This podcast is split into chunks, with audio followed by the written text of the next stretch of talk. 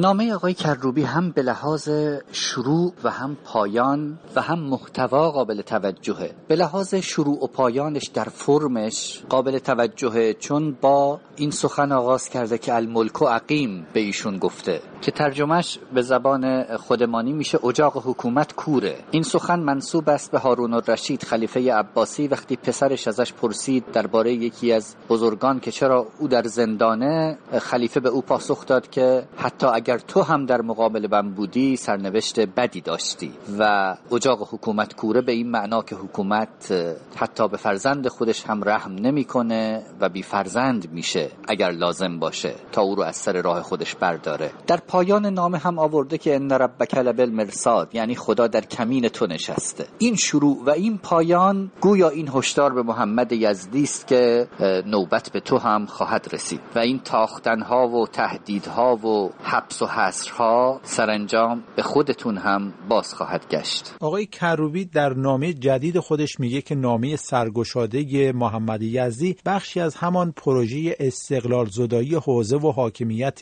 رعب و ترس در میان علماست. اشاره آقای کروبی به موضوع پروژه استقلال زدایی و حاکمیت ترس در بین علما به چه موضوعاتی برمیگرده؟ حوزه علمیه سالهاست. به ویژه بعد از رهبری آیت الله خامنه ای حتی قبلش هم اینطور بوده اما به صورت سازمانی نبوده به صورت موردی بوده. بعد از رهبری آیت الله خامنه ای مهار روحانیان منتقد و مخالف رو در دستور کار خودش قرار داده. در همین مرکز حوزه علمیه قم مدرسه دارالشفا در طبقه چهارمش در گذشته بود. الان نمی‌دونم کجاست. مرکزی بود که کارش شباهت داشت به کار حراست در دانشگاه. اونها روحانیان منتقد رو احضار می‌کردند به اونها هشدار می‌دادند تهدیدشون می‌کردند. اگر نمیپذیرفتن اونها رو به دادگاه ویژه روحانیت میسپردند و الان هم همین طوره درباره شخصیت های بزرگ هم اونها رو میسپردند به موج های فشار گروه فشار که نتیجهش رو ما در حمله به بیت آیت الله منتظری آیت الله آذری قمی و راهپیمایی هایی با شعارهای خاص و حتی تجمع کفن پوشان حوزه و تعطیلی درس های حوزه مثلا در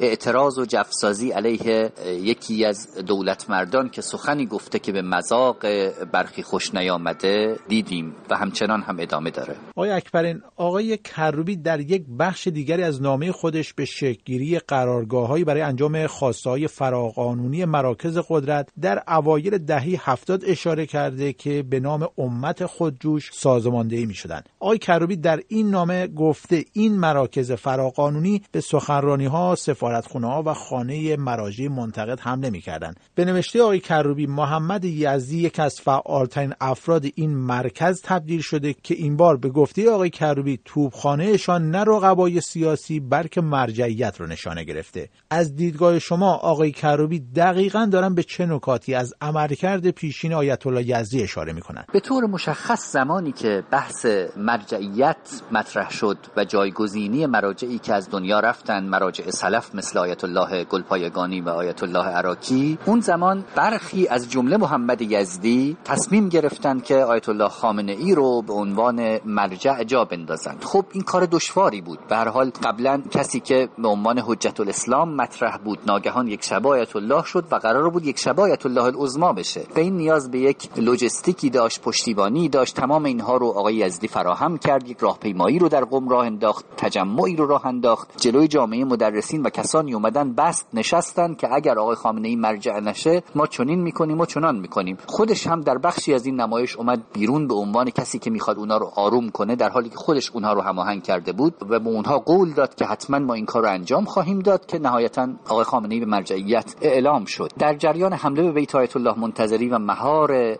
نقدهای ایشون آقای یزدی جز مشبقان و محرکان بود و اون قرارگاهی که قرار بود دهانها رو ببنده در حوزه با توجه به سابقه محمد یزدی که رئیس قوه قضاییه بود عضو شورای نگهبان بود و هست و رابطه ویژه‌ای با آقای خامنه ای داره طبیعتا توسط او رهبری شد و همچنان هم ادامه داره. آقای اکبر روز چهارشنبه هم بیانیه از جامعه مدرسین حوزه علمی قم منتشر شد و نامه آقای یزدی رو در راستای سیانت و حراست از جایگاه مرجعیت دونستند و نوشتند به راستی آیا موضوع این نامه به اندازی بوده که برخی صدای وا اسلاما و وا مرجعا سر بدن؟ دیدگاه شما درباره این بیانیه جامعه مدرسین در حمایت از نامه آقای محمد یزدی به آیت الله شبیری زنجانی چیه؟ ببینید این بیانیه اولا پاسخی است به اعتراضاتی که اعضای جامعه مدرسین کردن مبنی بر اینکه خب یه کسی یه نامه ای نوشته به یه مرجع تقلید و این نظر ما نیست. چرا ما باید به عنوان اعضای جامعه تاوانش رو بپردازیم؟ زمزمه هایی که شنیدیم بعضیا هم به صراحت گفتن حالا این بیانیه می‌خواد بگه که این نامه رو رئیس جامعه مدرسین نوشته نه اعضای جامعه.